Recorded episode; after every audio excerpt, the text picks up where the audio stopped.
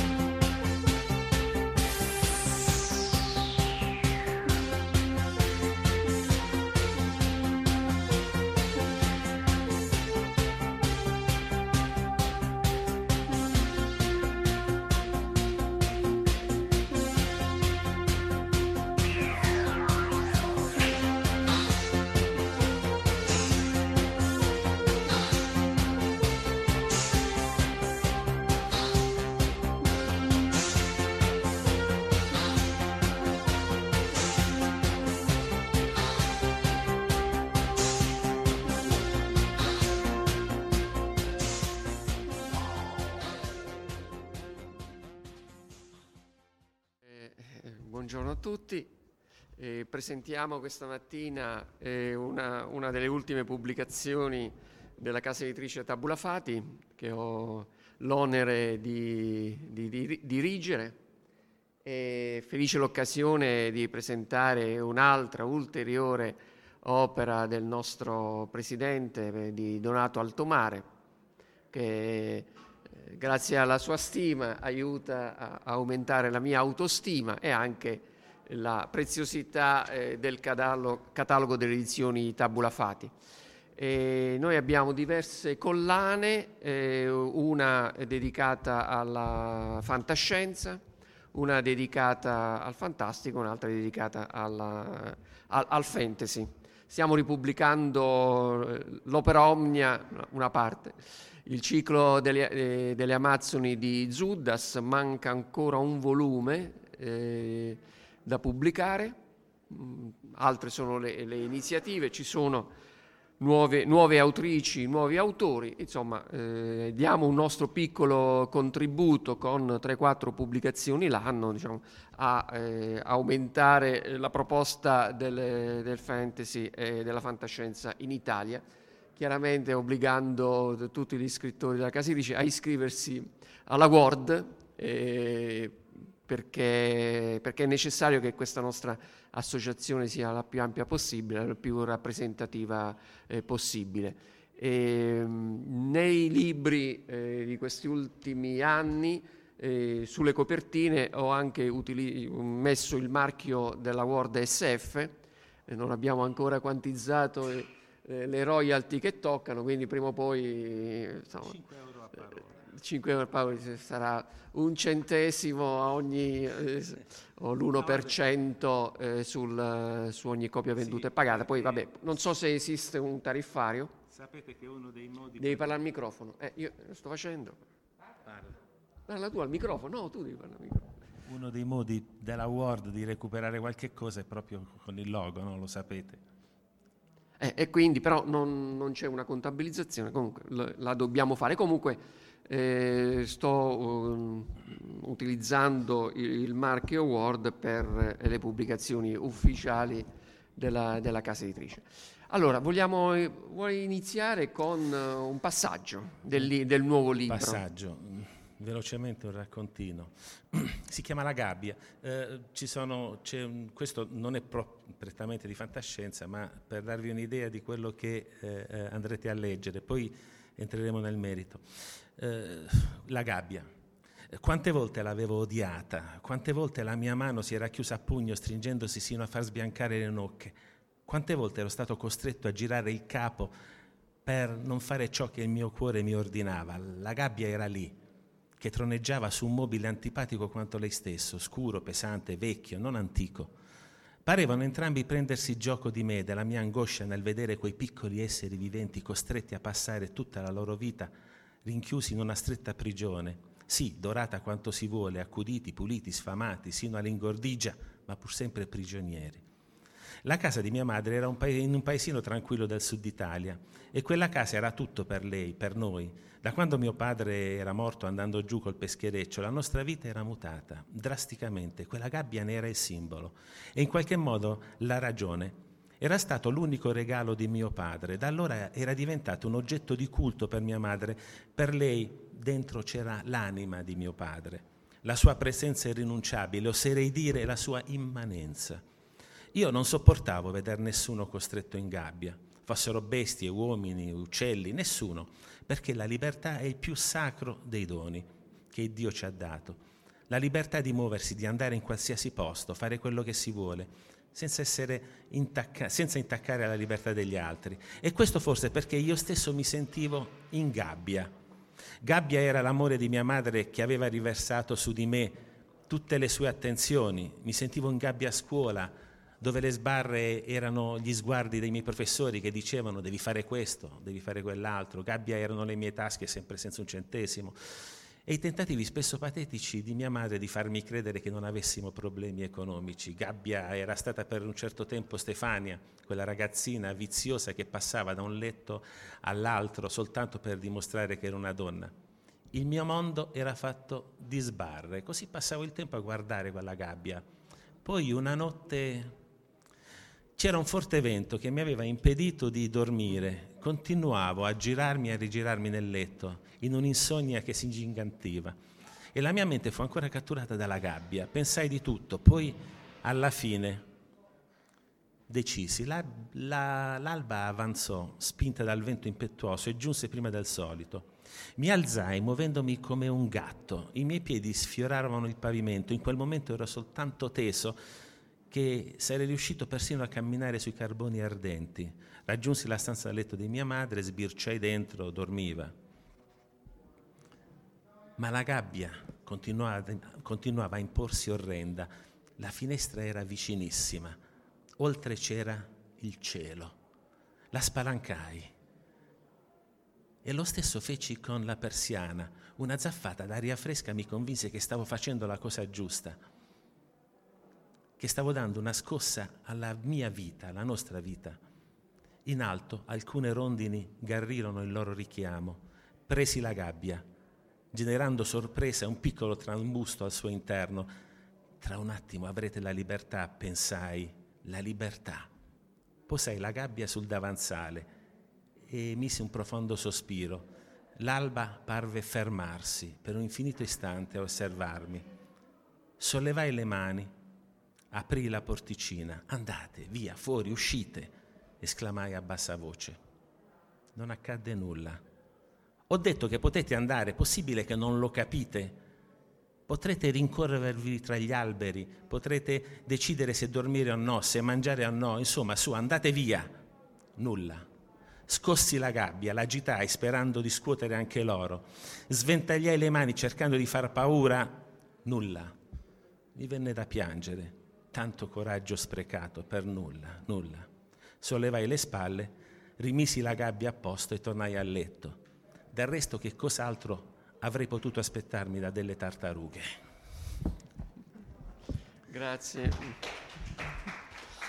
Un, eh, questo è un, un, un tipo particolare, ma quello su cui vorrei puntare l'attenzione è che mi sono divertito a... Eh, giocare, ecco, giocare nel senso buono, con i, maggior, i, maggior, i maggiori personaggi della fantascienza italiana, eh, a cominciare dal, dal, dal presente eh, eh, eh Lippi.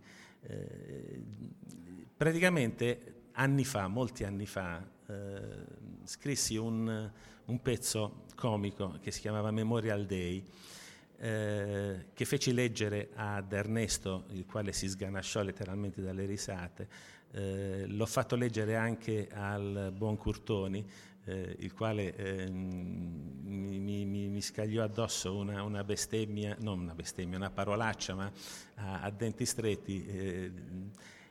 Eh, nel quale eh, eh, immagino che in un futuro molto lontano, molto lontano, sia stato creato il cosiddetto club dei 99, cioè i 99 i maggiori esponenti della fantascienza italiana si sono riuniti e eh, eh, hanno mh, come scopo di ogni anno di eh, eh celebrare un, eh, un, autore estraneo ai 99. Il problema è che questi 99, dopo centinaia e centinaia di anni, si sono ridotte soltanto mh, sei o sette componenti, eh, i quali vivono grazie a protesi, a, a, a particolari eh, eh a, diciamo, eh, eh, aggiunte al loro fisico, eh, e ciascuno dei quali ha tutta una serie di, di connotazioni. Non, non, voglio andare nel, nel, nello specifico, ma vi assicuro che è una cosa divertentissima. Ho preso mh, eh, eh, pacatamente in giro, quindi non offeso nessuno, infatti tutti quelli che l'hanno letto lo hanno ammesso al di là del mega Big Ernest che è il capo di tutti eh, eh, e che eh, decide lui le cose da fare, eh, ho preso um, graziosamente in giro il buon Giuseppe Lippi, il buon Gianfranco De Turris, poi Silvio Sossio, Curtoni, legandolo, ciascuno legandolo ad una propria connotazione eh, a te ti farà divertire come un pazzo, te lo, te lo garantisco, eh, che cosa mi sono eh, eh legato a Lupo Alberto, poi vedrai. Eh, e mh, anche mh, eh, il, come si chiama, mh, Ugo Malaguti, eh, divertendomi con lui eh, quando fece venire Miss Universo ad un convegno di fantascienza, non so chi se lo ricorda. E insomma, questo è diciamo, il corpo più importante. Poi ci sono eh, racconti inediti per gli amanti dei gatti. Eh, non, eh, cioè, leggete, cioè non, non, lasciatevi scappare l'ultimo racconto che si chiama Tano il poeta, eh, per, perché eh, appunto riguarda il, il, mondo dei gatti. E, mh, mm, e poi sono, ho dovuto ripescare un paio di vecchi racconti che sono introvabili perché Allegro ma non troppo fu pubblicato dal bravo Marco in un eh, eh, dunque Solfanelli, sì, cioè era tuo padre, sì.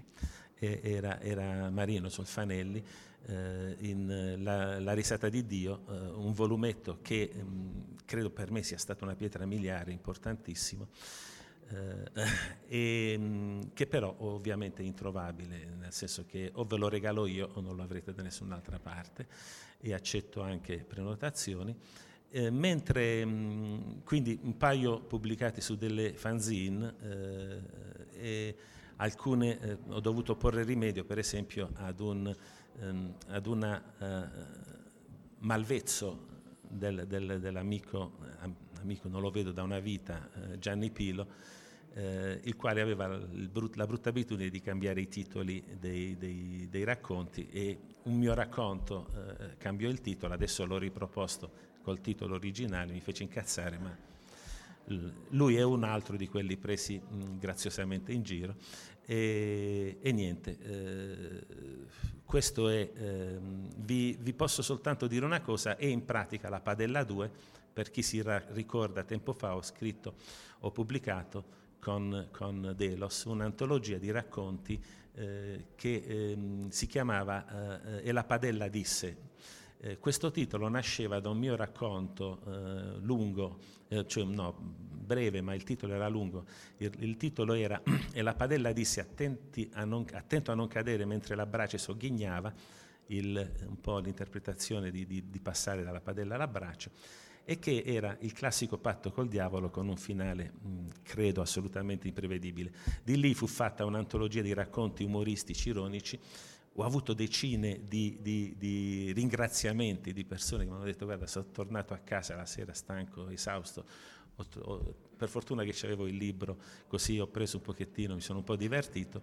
Padella. Poi da, un, da, da parecchio stavo pensando proprio a riproporre un secondo e questo si chiama eh, la congrega dell'avvoltoio, eh, eh, dalla copertina capi, capirete a cosa si riferisce, perché ci sono eh, costatine di maiale, salsicce, cioccolate, pesci, eccetera, e capirete a cosa si riferisce la congrega dell'avvoltoio che è retto da un, uno slurp supremo lardoso unico regnante sui pasti e che eh, eh, gioca un pochettino molto sulla, mh, sul cibo e sulla nostra pessima abitudine di, di, eh, di mangiare forse un po' troppo. e io faccio il mio bravo mia colpa. Sì, beh, insomma, mi hai tolto qualche domanda nel tuo profluvio. Poi, è, ehm, è, vero che in, eh, nell'ambito della fantascienza, insomma, non, queste operazioni sono un po', diciamo, guardate con sogghigno, insomma, oppure Beh, storcendo il naso, perché tutti noi siamo, eh, diciamo, eh, vogliamo sempre rappresentare una fantascienza eh, di elevata qualità, giustamente ne abbiamo tutti gli strumenti, però ogni tanto qualcuno eh, si, si, diverte a, me, a, buttare questo sasso nello stagno, sì. non per diatriba ma per creare un disincanto nei confronti del nostro mondo. Sì, ma eh, ti rispondo eh, molto volentieri. Prima di tutto, dai, eh, eh, purtroppo ho, la, mh, ho, avuto la percezione, sentendo molti ehm, non appassionati, che la, la fantascienza spesso è associata ad un risvolto negativo. Eh, i, molti hanno sempre pensato che eh, quando, quando eh, ho, ho, pubblicato, ho, ho vinto mh, con Mater Maxima il premio Urania, ho avuto tanti commenti positivi e, e, e ne sono particolarmente orgoglioso. L'unico commento negativo è stato di, di un critico il quale mi ha detto bello, bello, scritto bene, eccetera, interessante, eh? però mh, peccato che finisce bene. Ora, il, il, dramma, io credo, il dramma oggi della fantascienza è che eh, eh deve essere esclusivamente drammatica, oddio, non solo della fantascienza, ma credo anche di altro genere di letteratura. Pensate ai maggiori successi, se non ci sono drammi... Eh, invece io dico, beh, ragazzi, sorridiamo con la fantascienza, sorridiamo col fantastico, sorridiamo, del resto ci sono dei, dei, dei grandi autori eh, che, che ci hanno, hanno, anche ehm, americani che ci hanno preceduto da questo punto di vista. E io dico sempre, perché la fantascienza deve dare soltanto un'immagine di, di, di buio, di, di futuro eh, negativo, di pessimismo? Perché è legata alla realtà? Eh, va bene, d'accordo. Eh, eh, perciò, allora, se, se, la fantascienza continua così, non è più fantascienza. Eh, vabbè, eh, no, insomma, beh, non, eh, no, no, invito perché... anche qualcuno a fare delle domande, quindi, però effettivamente la fantascienza si è fatta carico da, un po' da sempre, insomma, di di indagare il nostro futuro e darci degli scenari purtroppo reali, anche nei momenti eh, e nelle situazioni più catastrofiche. Io penso che ognuno di noi sia convinto, ma anche gli esperti sono convinti che eh, effettivamente la fantascienza è la risposta ai problemi che noi abbiamo attualmente, cioè perché io... prefigurare il futuro secondo eh. le basi di oggi effettivamente ne si può avere solamente una immagine catastrofica.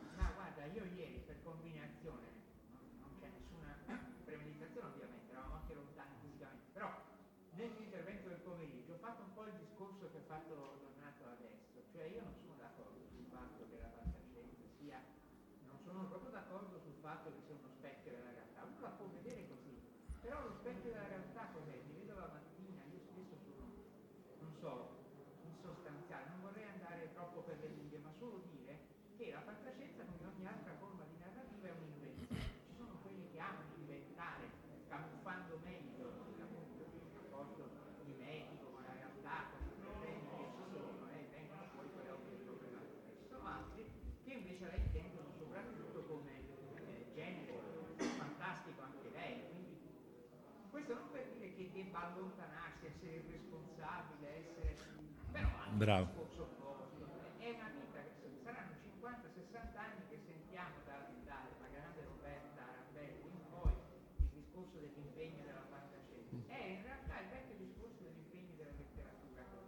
personalmente magari in modo irresponsabile e frivolo ho più o meno sempre sì, vabbè, l'impegno della letteratura però non l'ho lasciato perdere. Quindi quello che dice Donato è un sassolino gettato nello Sì. perché ci siamo avvicinati a questo genere. Perché ci piaceva, quando non avevamo niente da spartire ancora, perché mantenuti, perché appunto beatamente irresponsabili, con le fatiche, i dolori della realtà. E poi voglio concludere dicendo che ci sono fatiche, dolori, eccetera, anche dentro. Quindi quando nel fantastico più esasperato tu vai a tirare fuori la figura, che ne so, del mago, eccetera, eccetera, ti riferisci a questa sfera turbolenta che abbiamo dentro, che è bella e che, che risolve bellamente così le nostre turbolenze. Senti, a, a- a ulteriore riprova di questo, ehm, posso solo parlare della mia esperienza diretta. Sapete che eh, eh, ho pubblicato tantissimo, immeritatamente probabilmente, ma i eh, romanzi che hanno lasciato, cioè dei quali ho avuto commenti, sono romanzi come Vladimir May, tu forse lo ricorderai, eh, eh, che è praticamente un, un personaggio scanzonato, un personaggio tra il, eh, eh, l'ironico, il divertente, il menefreghista, eccetera. Cioè un personaggio che è, l'antitesi della fantascienza intesa come eh, espressione del futuro, eccetera.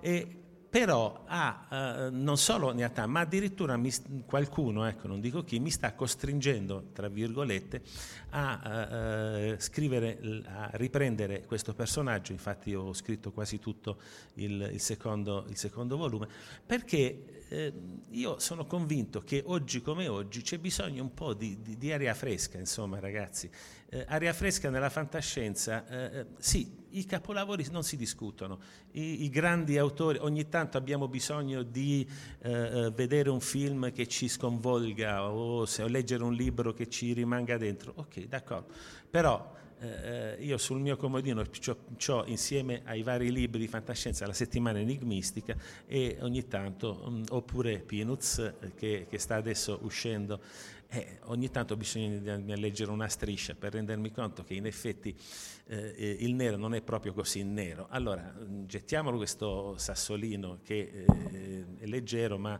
spero che abbia eh, in- diciamo, influenza sulla fantascienza italiana e speriamo che qualcuno, non dico che prenda esempi, ma eh, ci dia una mano a rammentare che scrivere e leggere deve essere prima di tutto un gran divertimento, a prescindere da quello che si scrive, a prescindere da quello che si lega. Sì,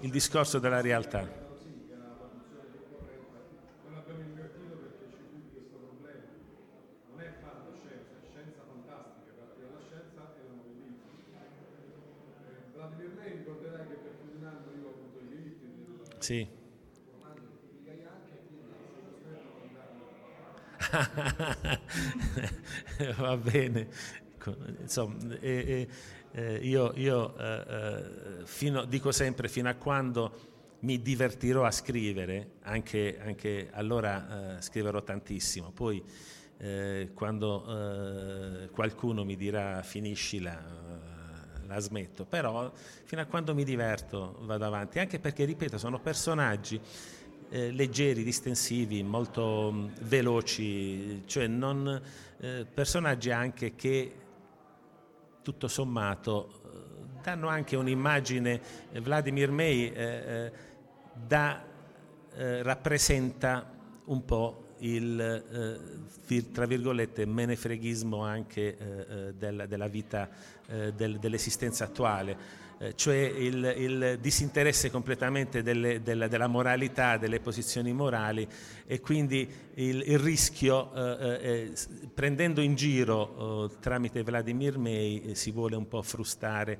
determinate posizioni, determinati modi di fare eh, e dimenticandosi che alla fin fine eh, se, se siamo esseri umani dobbiamo opporci al caos, mm, non lo facciamo perché vabbè, adesso diventa troppo complicato il ragionamento. Sì. Ah, appunto. sì. Altri interventi? Eh, se, ci, se non ci sono. Eh, abbiamo adesso eh, sei minuti, quindi possiamo giocarcelo in due maniere. O ci leggi l'incipit di questo, quest'ultimo racconto, oppure parliamo degli altri progetti editoriali che abbiamo in campo, come I Demoni di Sicilia, ah, che, che, è un progetto Vabbè, io credo, oppure... io credo uh, che penso che di, del, del, della, congre- della congrega dell'Avoltoio abbiamo già abbastanza parlato.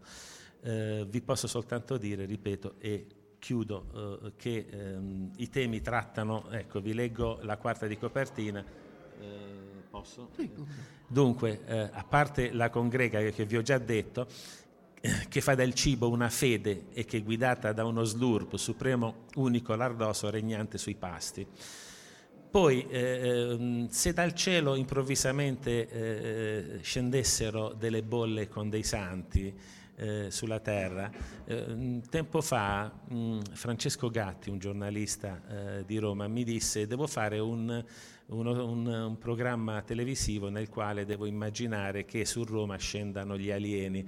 Eh, buttami giù qualche cosa e io gli, gli, gli, lanciai questo fatto che praticamente dal cielo scendevano questi alieni che però venivano interpretati, venivano considerati dei santi con delle conseguenze che potete immaginare assolutamente eh, divertentissime.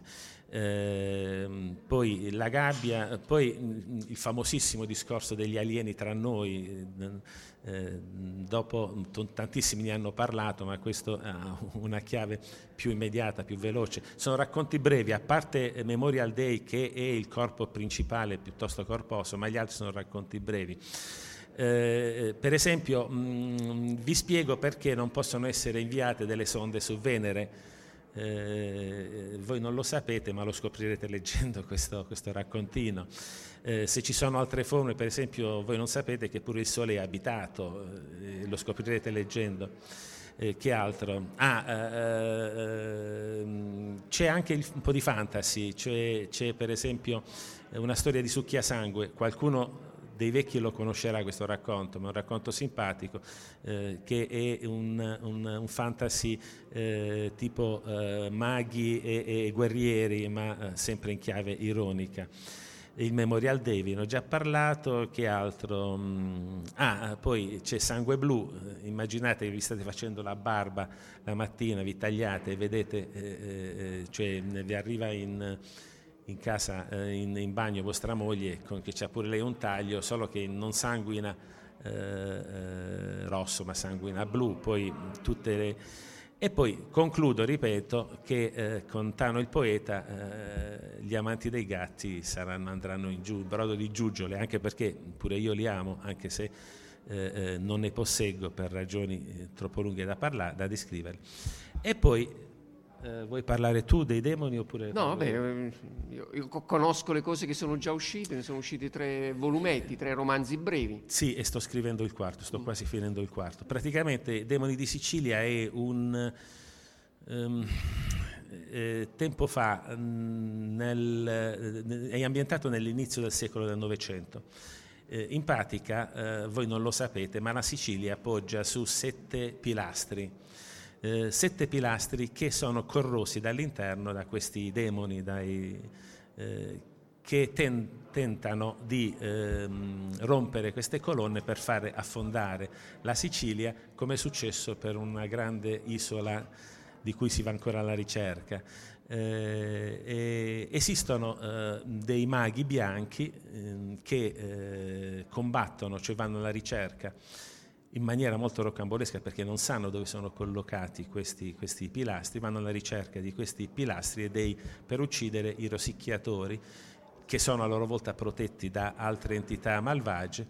E, e, e si crea uno strano connubio tra eh, un conte, eh, un duca eh, siciliano, di, duca mm, di San Severino, eh, cinquantenne, e una giovanissima eh, milanese, eh, Elena Gherardi, che è la figlia di Tommaso Gherardi, il quale aveva una particolare raccolta di oggetti eh, mistici che lui utilizza appunto per combattere questi, questi mh, demoni. Eh, dal, dall'unione di questi due personaggi diametralmente opposti, quindi un, un uomo del sud attempato, una, eh, una, donna, una ragazza eh, eh del, giovanissima, 20 anni, del, del nord, ehm, con idee completamente divergenti, eh, chiaramente c'è tra di loro un, un rapporto che Mm, cresce. Beh, cresce. adesso non vogliamo entrare troppo nello specifico, ma chiaramente il, il duca ha, eh, ehm, viene attratto da questa ragazza che tra l'altro ha in, incredibili capacità, è un'ottima schermitrice e, e, e l'aiuta molto in, in certe situazioni. Mm, ogni, ogni, episodio eh, era, era, giustamente una eptalogia. Eh, scritto, I primi tre volumi sono, eh, sono, stati pubblicati, Logam del Druido, La morte meravigliosa e il terzo non me lo ricordo. Eh, il, e poi ce ne sono, eh, c'è un, un, quarto che... Comunque li ho portati. Ah, c'è, un, c'è, un, quarto che sta... Eh, e che sono ambientati, ripeto, all'inizio del Novecento. Quindi immaginate un pochettino questo rapporto anche eh, calato in una Sicilia dell'inizio del Novecento, ho avuto difficoltà anche proprio a creare le ambientazioni. Una cosa importante, e ve lo dico eh, e chiudo l'argomento, è anche collegato al fenomeno sismico, in qualche modo è collegato, tant'è che il primo episodio che si chiama Logam del Druido eh, per, chi, per, quei pochi che non sanno cosa sia un ogam, un ogam era una tavolozza di tasso che gli antichi druidi utilizzavano per trovare, eh, nel, nel, momento in cui loro dovevano nominare il loro capo, il loro eh, sacerdote supremo, dovevano farlo in un posto eh, dal punto di vista sismico assolutamente quieto.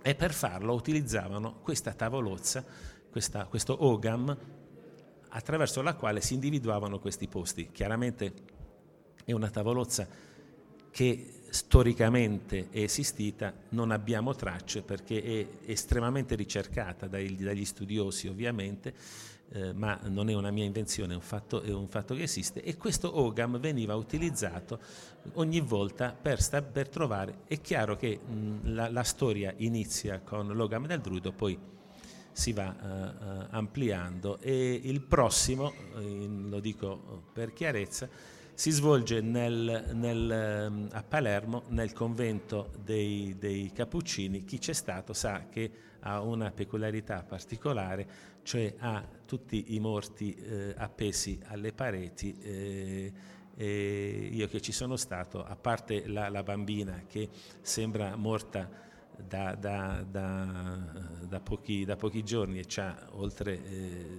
più di 100 anni che è morta, eh, queste pareti sono inquietanti, eh, specie con i, i piccoli, i, i, i, le, i bambini, eh, anche i neonati morti, morti, piccoli, sembrano delle bambole di pezza, fanno una certa impressione. Eh, ok, io ho finito. Bene, vi ringraziamo, il tempo è abbondantemente scaduto. Bene. Vi invitiamo a rimanere per la prossima presentazione. State ascoltando Fantascientificast, probabilmente il miglior podcast di fantascienza e cronache dalla galassia del quadrante alfa. www.fantascientificast.it Email redazione chiocciolafantascientificast.it we'll give this speech in, uh, in English with uh, Lavie. Um, thank you for being here at this early hour. Thank you, Lavie, to, for getting up, uh, even, even though yesterday was a tough night, right? but bear with me. I, uh, I, haven't had, I haven't had much sleep. So. Okay. Um, when uh, Flora and Emanuele told me that the uh, guest of honor of the uh, DeepCon 18 would have been Lavie Tidhar was really happy, really happy for two reasons. First of all, he's a fine writer, and on top of that, he's been my inspiration when I started the future fiction series.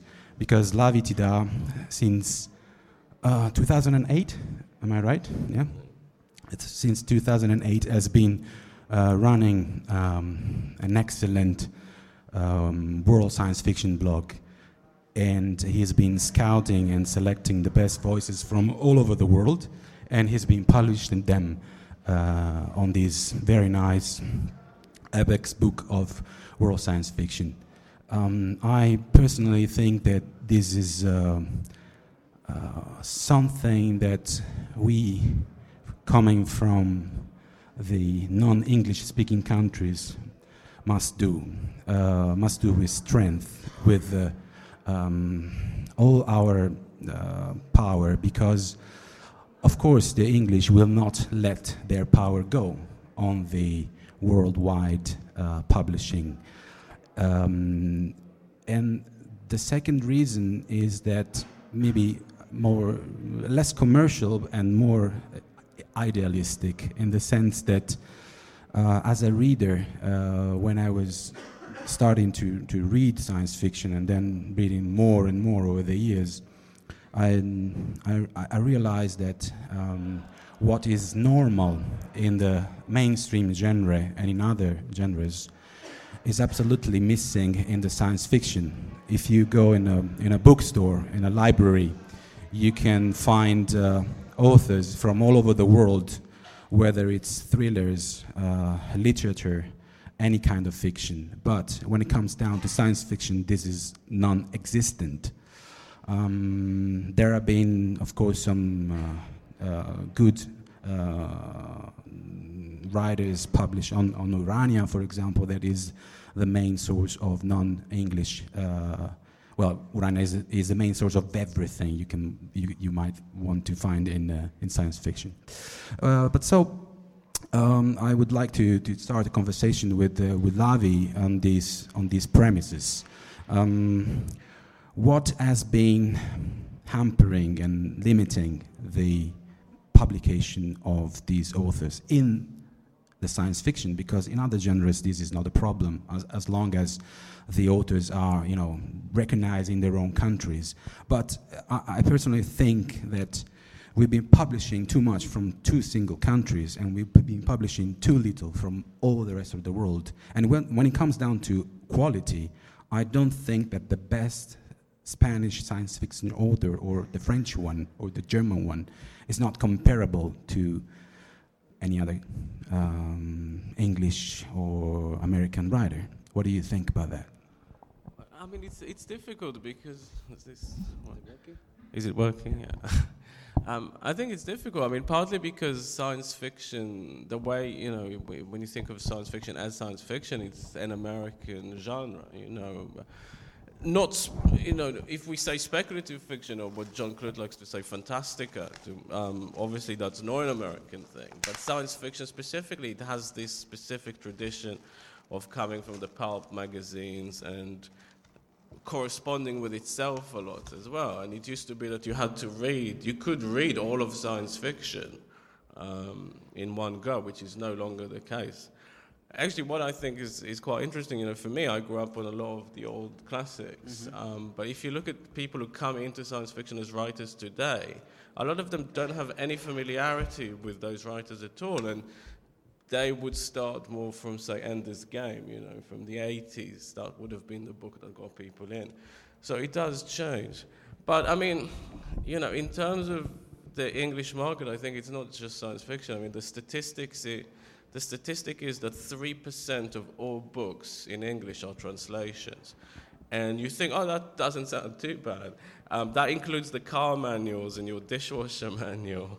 Um, so, so, novels would be a small percentage of 3%. And, and that and includes so, all the languages of the world. Right, and then science fiction would be that tiny little, you know, dot. So it's really, whereas you think if you're in Italy, if you're in like a, you know, any other normal country, it could be as high as 50% of translations from English and other languages coming in.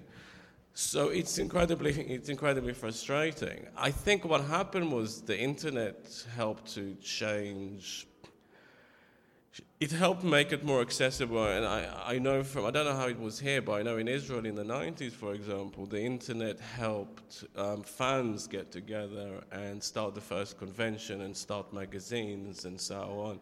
And magazines in turn encourage people to write stories for them. You know, so that really helped, and it certainly helps in terms of sending your stories. I mean, I started submitting before anyone. Science fiction editors are basically people who, you know, are used to thinking about the future, but they re- they're very resistant to the future. So um, email, sending stories by email was considered this awful thing that only that who would do that? I only use paper and pen. So you would have to print out the story in whatever country you're in, and you'd have to go to the post office and get two international reply coupons. Yeah. I don't know if you've ever seen them; they're an absolute nightmare. And you'd always have to try and get Them. and you'd have to do a stamped, you know, self-addressed envelope, and you'd have to send. So you have to go all through that and send it to some guy in New York uh, just to get a rejection. A so, so, so, you're saying there are even physical obstacles? well, th- that was a very real obstacle, you know, and I actually. I don't think in all the time that I did that, I actually managed to sell a single story. You know, so for me as a writer, I started going with the electronic magazines because I, I could just send by email. But, and this is the annoying thing, when I started, they weren't considered respectable, the yeah, online yeah. magazines. So unless you were published in Asimov's, that didn't count. Now it's the exact opposite. Yeah, yeah now it's the contrary. And now is when I've moved to the print magazine, so I'm on the wrong trend. Yeah. Um, but I think so. I think the internet really helped people like me. It helped people all over the world really to make it a bit more democratic to at least try and get published. Um, what happened was because the translation issue is so big, is you had those younger writers starting to write in English to try and, and get published uh, more widely. Yeah, I, I, had an issue with uh, Christopher Priest during the Utopiales because I was in a panel uh, about European science fiction, and uh, he was saying that, oh, you should all turn to English. You have to write in English. You have to publish in English to be uh, recognized on a, on, on an international scale. And I said, absolutely right. But what happens to our cultures? What happens to our languages? What happens to our identities when we, uh, or we, we, we bend our mind to the English uh, culture? We, we, we, we bow our head to the English masters, even if it's just the language. But uh, he had no answer to that because this is, of course, the biggest problem. Shall we translate or not? Um, it, it's, it's a riddle. I don't think there is an, there's a solution for that. Um, the only solution would be to, I don't know, have a, a, a, better distribution of stories, and, and that's something that, that that's the reason why I look up to you when you when you run the World Science Fiction blog because even though they were in English, yeah, it, this is the compromise you have to pay for that. But the next phase would be probably to uh, address the problem on language to language translation. I don't know if it's clear, but uh, for example, to have the the, the um, mm, I don't know, maybe it's a dream, maybe it's just my utopian and idealistic view of the things, but uh, Spanish uh, authors translated in French and, and, and French translate, uh, authors translated in Germans, um, an exchange of, uh, of, of uh, cultures, uh, not just using the English always as the lingua franca of our time, but making it accessible and then going into the original language but to be fair, I think that is more common to be translated within Europe than into English. I mean, English is the big barrier. Uh, I think with Andrzej Sapkowski, um, he, you know, his success was he, he's a Polish fantasy writer. Um, to begin with, he was published in Poland, then he was published in Russia, and then France and Spain. He only made it into English um, after it was already translated into several European languages. So, you know, in Europe it's a bit more open to that. Um, you know, with Israeli writers, I know that they're published much more widely and um, are respected more in Europe, whereas to sell to English, even if you do get through the whole process of getting translated and published, half the time no one cares. You know, it's just uh, it's another book. Uh, so, um, my next question is, where do you go to find these stories? Where, where, where are now the mark? Where are the, the, the magazines, or how do you find these authors? How do you read these stories actually online? Well, no, I was always just interested in you know different traditions of science fiction. So, and I travel a lot. So, whichever country I'd go to, I'd look through the bookshops and I'll or try and meet people who are writing. And find the same books. No, well, this is the thing. I mean, it- you do find these interesting little books, and I just went looking for them. You always, you can always find those strange little publications. And so, for example, um, the first World SF anthology has a Malaysian writer called Tunku Halim, who's a, who's a Malaysian horror writer, really. And the only reason I know this is because I was traveling through Malaysia, you know, 10 years before I did the anthology, and I picked up his book in the 90s. No one even knows who he is in Malaysia because I mention him sometimes. Um, so when I came to do the anthology, and the first one was incredibly hard to do because it, it's hard to describe how different the situation is now than what it was then. So to do that anthology, I really had to struggle to find anything. And, uh, you know, so he was a guy that I remembered, I emailed, I managed to get in, in touch with him online and get a story. And what, what are the markets now that are open to um, other voices, to international authors and um, Well, everyone says they want stories, you know. It's just that they don't want to make any effort about it. They all say, "Oh, send me, you know, send me your stories," you know. And the thing is, there's this image of editors as people who sit back. You know, the idea is, I'll sit here, and you just come, you come to me. You know, and my idea of it is, I go and I look, I actively look. I don't really want people to come to me because I don't like talking to people, but. Um, so I look everywhere, and even with um, so with the World SF anthologies, the whole time, um, you know, I try and keep a sort of spreadsheet or just a document with things that caught my eye and just as possibilities. Um, but obviously, because I've done it for a while, I just have a lot of different. is it real hard to pitch the book to an editor? Uh, To pitch the book to an editor, is it real hard? And how, was, how difficult was it to, to actually get these, you know, uh, uh, stranger, unknown voices to be published on, uh, on Apex? Yeah, I mean, you know, it's the sort of thing that makes no sense to do this anthology. And publishers are very risk averse. This is why we're not seeing translations because they don't want to spend the money on a book that they haven't read um, and might not sell.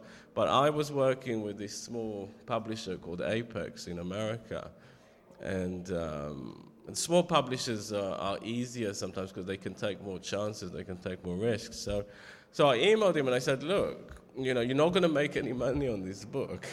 That was my first, that was my pitch. I said, "You're not going to make any money on this, um, but I just think it's worth doing." And luckily, he agreed. Strangely enough, and we honestly thought we would sell. You know, we'd be lucky to sell 200 copies of the book. do, you have, do you have numbers of how much it sold? Yeah, I mean, the thing is, it sold more than 200. No, it sold a few thousand copies over the Okay. 10 years. So it's not, it's, they're not very big numbers. Yeah. But people keep buying them. The nice thing is now they've become. You, you're going to find them in university libraries, which A is really where they should be.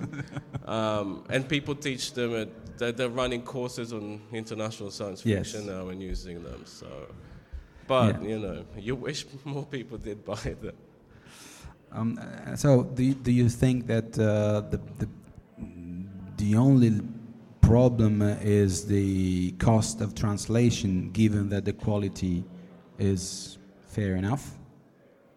Um, I think with books, I think maybe the question is to look at financing models, you know, and um, in Europe you have funding for translation to some extent. I mean, in Israel they have an institution that will translate at their expense and then try and sell it to America or whatever. But obviously the focus wouldn't be on science fiction and fantasy. Um, with the Andrzej Sapkowski book, I think that was funded by the, the Polish government, and that's how they managed to get it published. But usually, I think with science fiction, it's, it's always more difficult because the, the focus would be on your big literary writers to fund rather than some some guy who wrote a science fiction novel. Um, but crowdfunding is an interesting option now. That's what more and more people are doing. Yeah. Um, I many people tell me when I um, when I publish also the the Storia dal Domani, which is uh, the, the let's say the same as as you did. Uh, is is there a difference between um, what we know science fiction is and what they do?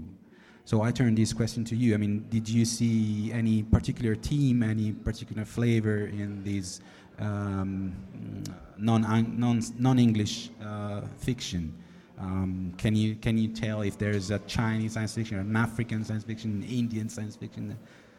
Yeah, I mean, I think the answer I would have is that it depends if someone comes from science fiction or from outside science fiction.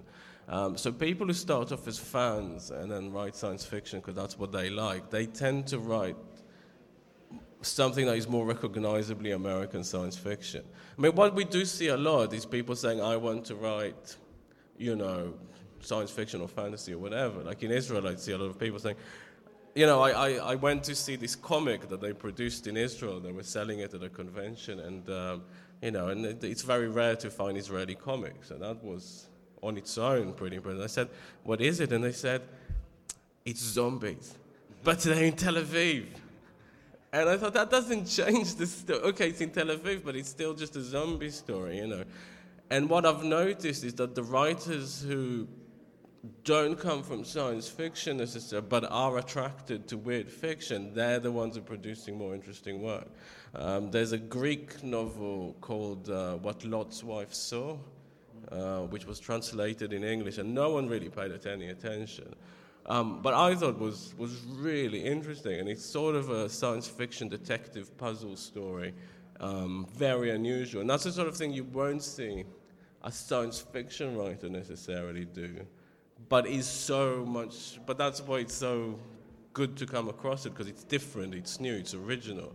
Um, so that's what I'm seeing more. But I don't know if you'd have. I don't know if you'd have a local flavor because the the question then becomes how much am I putting in local flavor just to appeal to the English reading market? You know.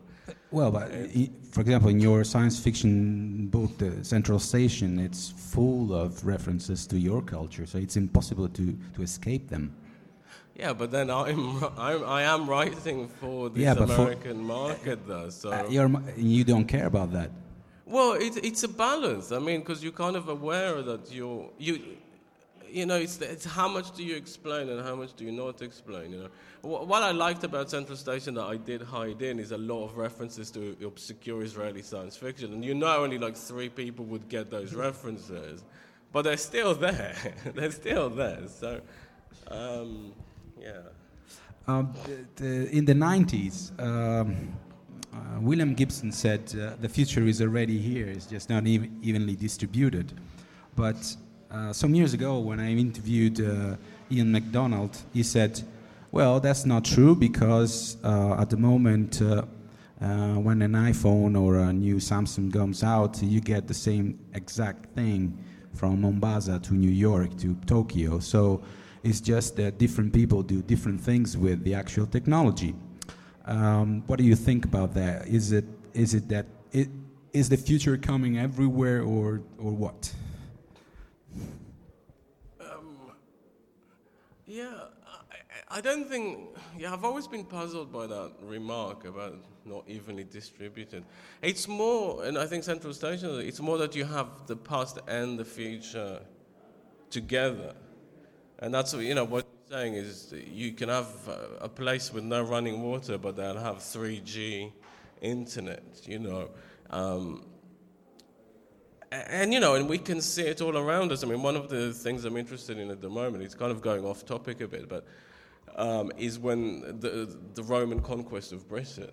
You know, and what I was reading about is that the Romans very much treated, you know, because you have this advanced technological civilization going off to a place that's still in the Stone Age, roughly. You know, so their attitude to the Brits, to the to the Britons or whatever they were called, um, is very similar to that American science fiction attitude of you, you, you know, the Star Trek thing when they go into a, a, a, less advanced planet and kind of help them out or uplifting and so on. So the Romans saw it the same way. We're going and we're kind of giving these guys, you know, hot baths and, and roads and so on. Um, but again, you have that mix of cultures. So, you know, people still in the Roman Empire, they still coexisted with both the old and the new technology, the old and the new religions, and that's kind of what we have.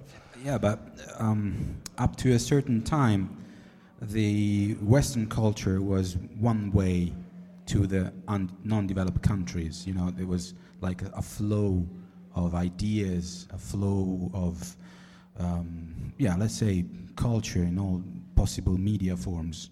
Now we see a two-way flow in the sense that a lot of things are coming back, for example, from China. A lot of things are coming back from South America. A lot of things are coming back from South Africa. You, you see more little flows coming back to the West as well. So it, it's a more complex uh, chart. Um, it, it, I do think I do see this as as a kind of positive change, even though we are far from being, you know, fairly. Yeah, I mean, I think a lot of it came down to the internet. That that really is what allowed greater communication. And so, just to give an example, when we started editing, when I started World SF and the blog, there was hardly anything there. Um, you had to hunt down writers. Uh, sending stories, for example, was still incredibly hard cut to now, you know, we're coming around to doing the fifth volume, um, you'll find translations, uh, both translations and outside writers writing in English. You'll find a mix, but you'll find them everywhere pretty much, you know. Um, and and you have sort of suddenly you have Chinese writers winning a Hugo Award, which would have been unimaginable. Um, you know, when I started the anthology that was pretty much the first piece of Chinese science fiction published in the century, in you know, and suddenly you know, oh, 10 years later they go and win the Hugo Award. Um, so it's changed immensely, you know. It's changed both by having people like myself or like Aliette de Bodard or like Hannu uh, Rajaniemi, Rajaniemi, yes.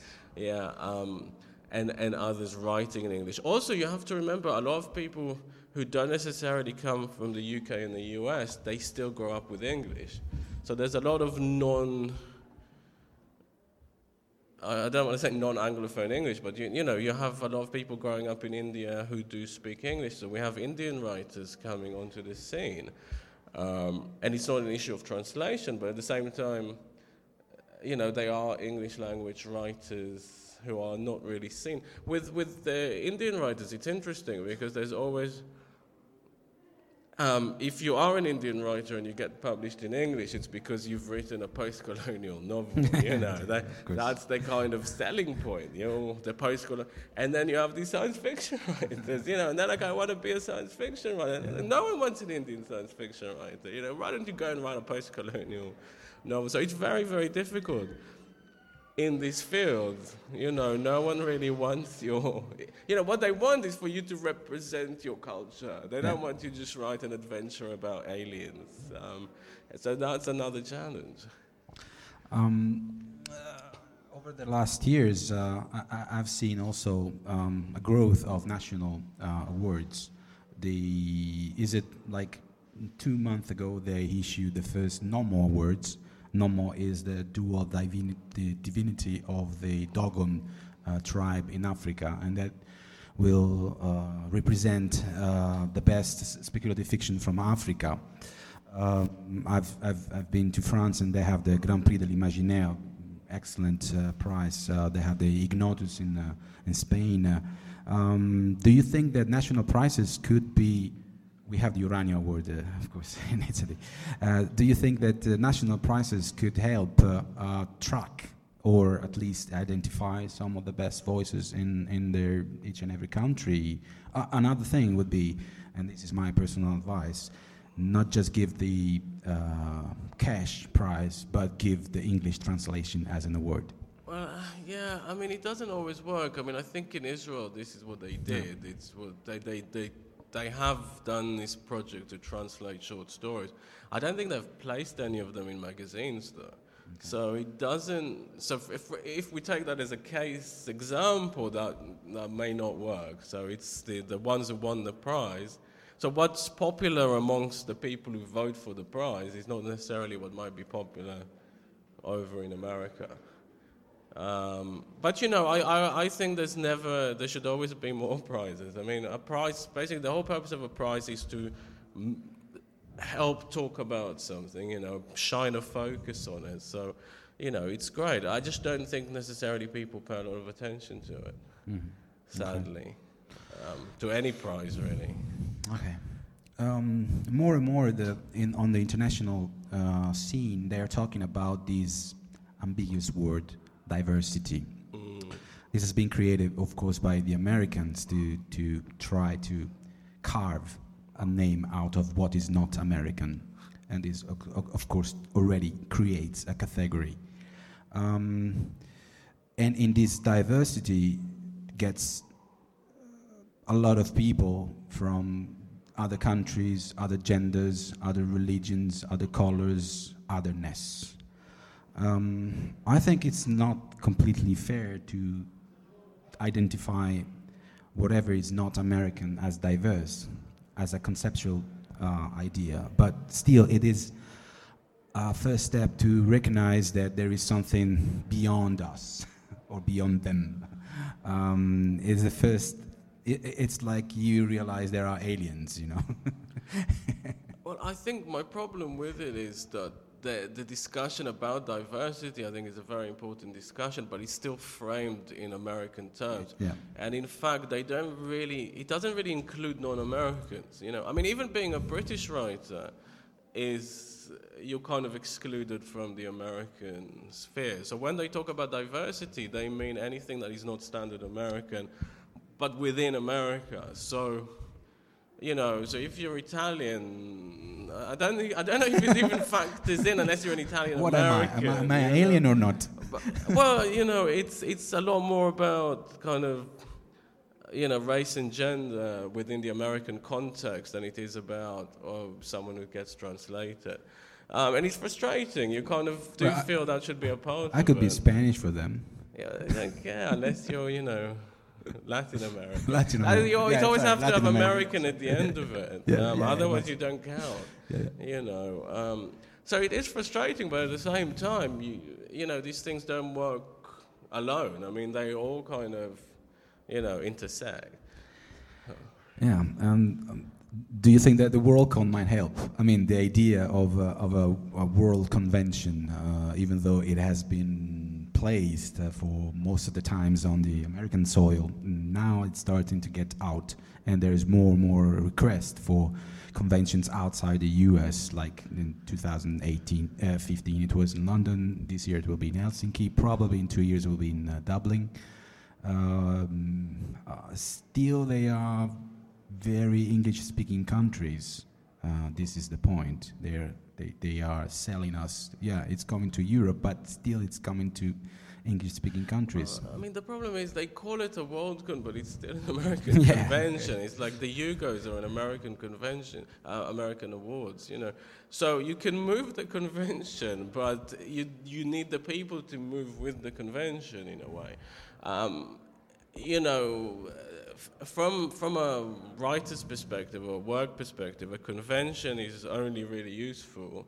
You know, those is if the editors and the agents and the publishers are all at the convention, and that's where you go to have meetings and to try and pitch or sell. So if those people don't come, and if those people are focused in, say, in New York and London, um, you know, it doesn't matter if you if you set the convention on the moon if they Yeah. don't come. The problem is publishing, and if you think about the the old English publishing is actually owned by Germans and French. It's not even owned by you know by English speakers. But they are, they are very, for novels especially, they're very risk averse and they're very commercially minded. So it's hard to sell anything that doesn't look like it's going to make money and you know translations are always going to be a harder sell. What you want to happen is what happened with the scandinavians when that girl with the dragon tattoo suddenly sold millions of copies that they you know apparently they paid you know they paid a minimal advance for this book that they got and suddenly it started selling. So everyone wanted scandinavian crime. Whether it was good or not didn't really matter either. They just wanted what was hot. So um, you know, you kind of want to see that effect with science fiction or with fantasy, but I don't think we've really seen it yet. You know, we had we had like a French fantasy novel published, we had a Polish, but you have one from each country. They don't really go, oh, we need to get all the Polish fantasy we can get our hands on. Let's let's chuck it out there. We haven't seen that effect. Is there any question? We have 10 minutes left, or I shall more question for, for Lavie and continue? No? Okay. Oh.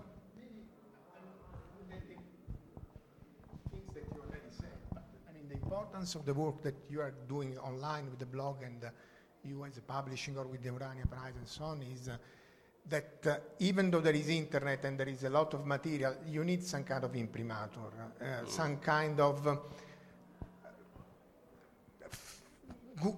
quality assessment mm. because there is just so. Huh? not quality assessment. No, no.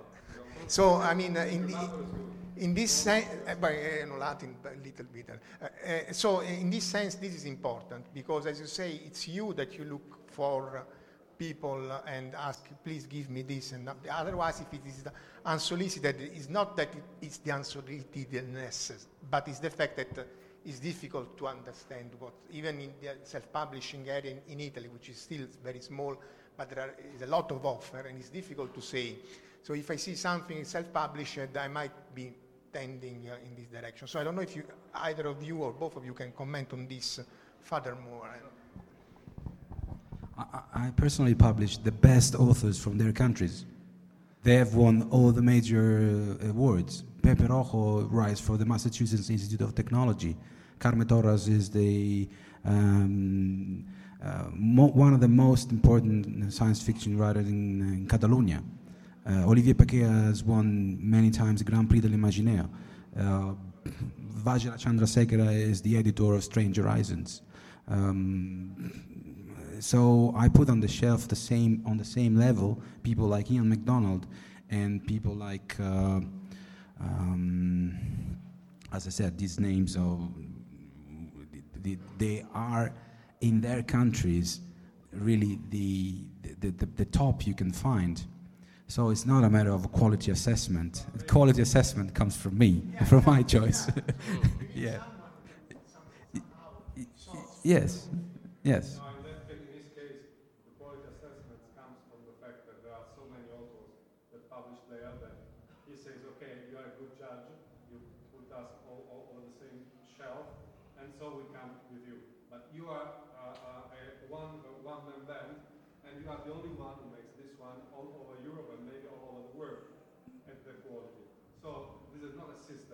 No.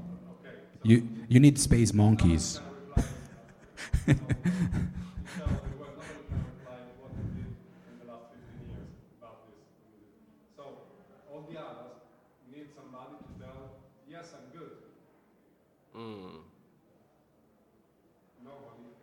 No. Why do you talk about self-publishing? Did you understand? People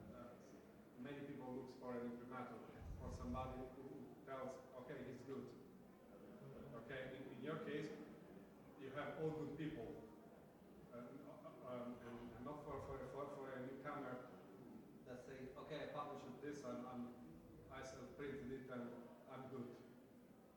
a way uh,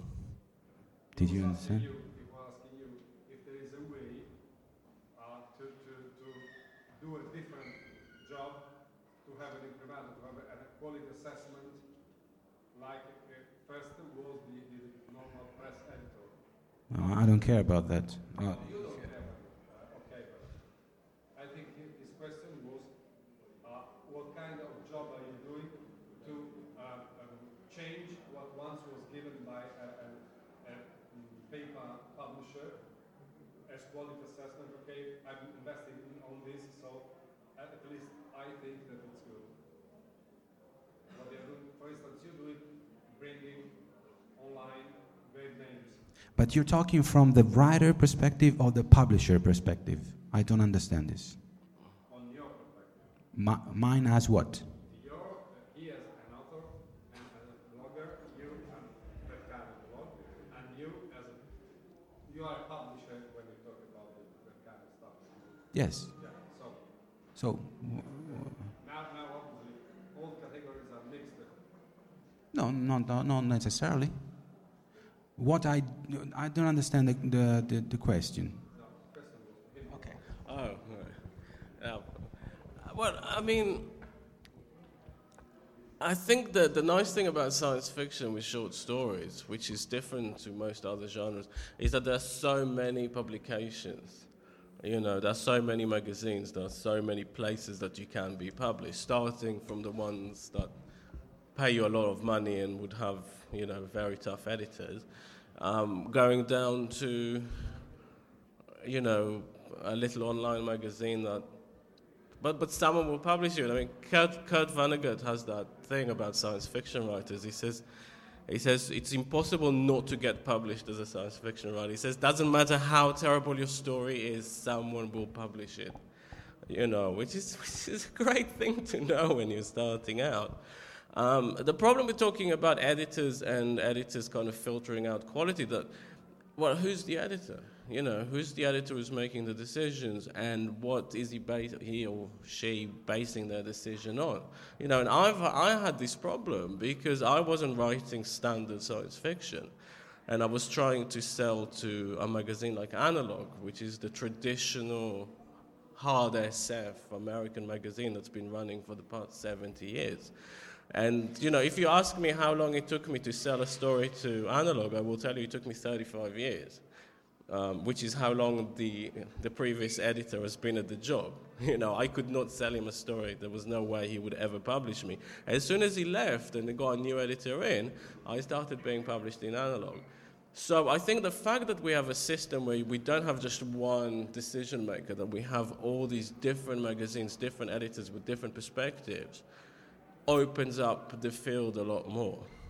Um, we may not always like the same things. I mean, one of the reasons after three uh, anthologies that I did, I asked someone else to step in and, and choose the stories because I want someone else to bring their perspective to it. Because there are things that I don't like and I wouldn't want to publish, but someone else might like, you know. But, but I think with, the, with this series, if you look at the authors we published when they started out, a lot of them went on to become um, very big, you know, to win awards, to, to get book deals. You know, Aliette Bodard is in the first one when she just started out. Lauren Beukes was in um, the second one, and Nnedi Okorafor were in the second one, and that was way before they, you know, they started winning the awards and, and became massive names. So, so each one, you can kind of see the people. You know, Zen Show is in Han Song. in volume four. Han Song. Well, Han Song is still not well known, but I think that will be coming. Uh, Liu Cixin is one of the people I never included for various reasons, but I hope it will be in.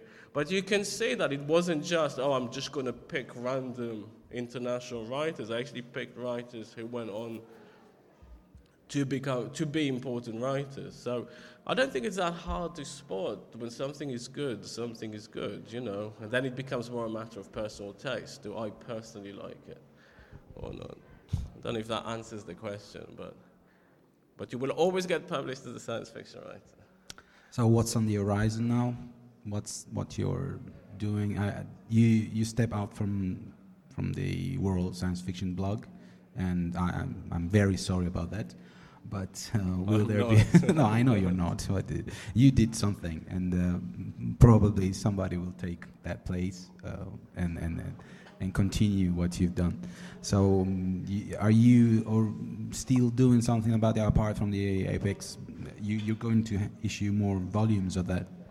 Yeah, I mean, the blog was always just meant to promote the anthologies, and it just took a life of its own. And they started giving me prizes for it, which I didn't really want. So, um, plus, it was exhausting work. It was, you know, it started out fun, but Um, and we also did something called the World SF Travel Fund, where we paid for international writers to go to conventions, to the World Fantasy Convention, which is a more business convention. So we funded quite a few people. Um, and then I stepped away from that. I don't know if that's going to, because it depended on um, fundraising every couple of years, and again, I just couldn't invest the time. The anthology series is still ongoing, though. So we we had volume four come out last year, which is edited by Mahvesh Murad, who's a Pakistani um, editor. So that was the first. I think that's the first anthology edited by a Pakistani woman of science fiction. Um, and it has it uh, happens to have I think um, Usman Malik is in, in it, who's the first Pakistani author to win a Stoker Prize. You know, so I mean the nice thing is we because none, none of this happened before. It's always a first. You know, it's the first Chinese writer to win a Hugo. It's the first Pakistani writer to win a Stoker. It's the so there's you know there's so much to go. There's so much still to go. Um, so the next step is um, you know. I'm is to edit uh, volume five of the anthology series. And my idea is to ideally have a different editor. I mean, I, I stay on, I supervise it, I do all the paperwork, I, all, the, all this hard work. Um, but the idea is to ideally have different editors for each volume. So it's almost, it's almost like a year's best type anthology. And we do them every couple of years if we can. Um, every time we do one, we just hope it makes enough money to justify, like to put it into the next one. Um, Have you ever thought about crowdfunding? yeah, I just don't want to. We keep talking about it, but yeah. Okay. Yeah, I got a bit burnt out from doing the travel fund, I think. Um, and also, I like the fact that it's quite a small operation. We could make it bigger, but I like that it's it's slim and it's quick and it's not, you know. Um, but yeah, ideally, I'd love to keep doing them. Keep doing them. I mean, there's no reason to stop, and there's just more and more writers, and and they look really nice on the shelf. The new editions. Yes, So- they do. They do. If you need a hand, I'm here. Okay. uh. Uh, thank you, everybody. Thank you very much. Avete ascoltato Fantascientificast, podcast di fantascienza e cronache dalla galassia. Da un'idea originale di Paolo Bianchi e Omer Serafini, con il contributo cibernetico del Cylon Prof Massimo De Santo e la partecipazione straordinaria di Elisa Elena Carollo. Potete seguirci ed interagire con noi sul nostro sito fantascientificast.it, su Facebook alla pagina Fantascientificast, su Twitter sul profilo Chiocciola Fantascicast, sul nostro canale telegramati.me barra Fantascientificast, sulla nostra community telegramati.me barra FSC Community. Se siete particolarmente timidi potete utilizzare la vecchia, cara e affidabile posta elettronica, scrivendoci all'indirizzo redazione chiocciolafantascientificast.it.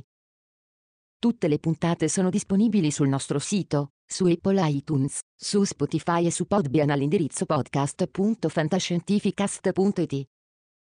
Se volete potete lasciarci una valutazione a 5 stelle su Apple iTunes ed offrirci una birra romulana o un gotto esplosivo pangalattico sostenendoci tramite una donazione PayPal o Patreon utilizzando gli appositi pulsanti sul nostro sito. Fantascientificast è una produzione amatoriale, non si intende infrangere alcun copyright, i cui diritti appartengono ai rispettivi detentori. Autorizzazione SIAE 56125359. Nessun byte e nessun tribolo sono stati maltrattati durante la produzione di questo podcast. L'equipaggio di Fantascientificast vi augura lunga vita e prosperità e vi dà appuntamento alla prossima puntata lungo la rotta di Kessel.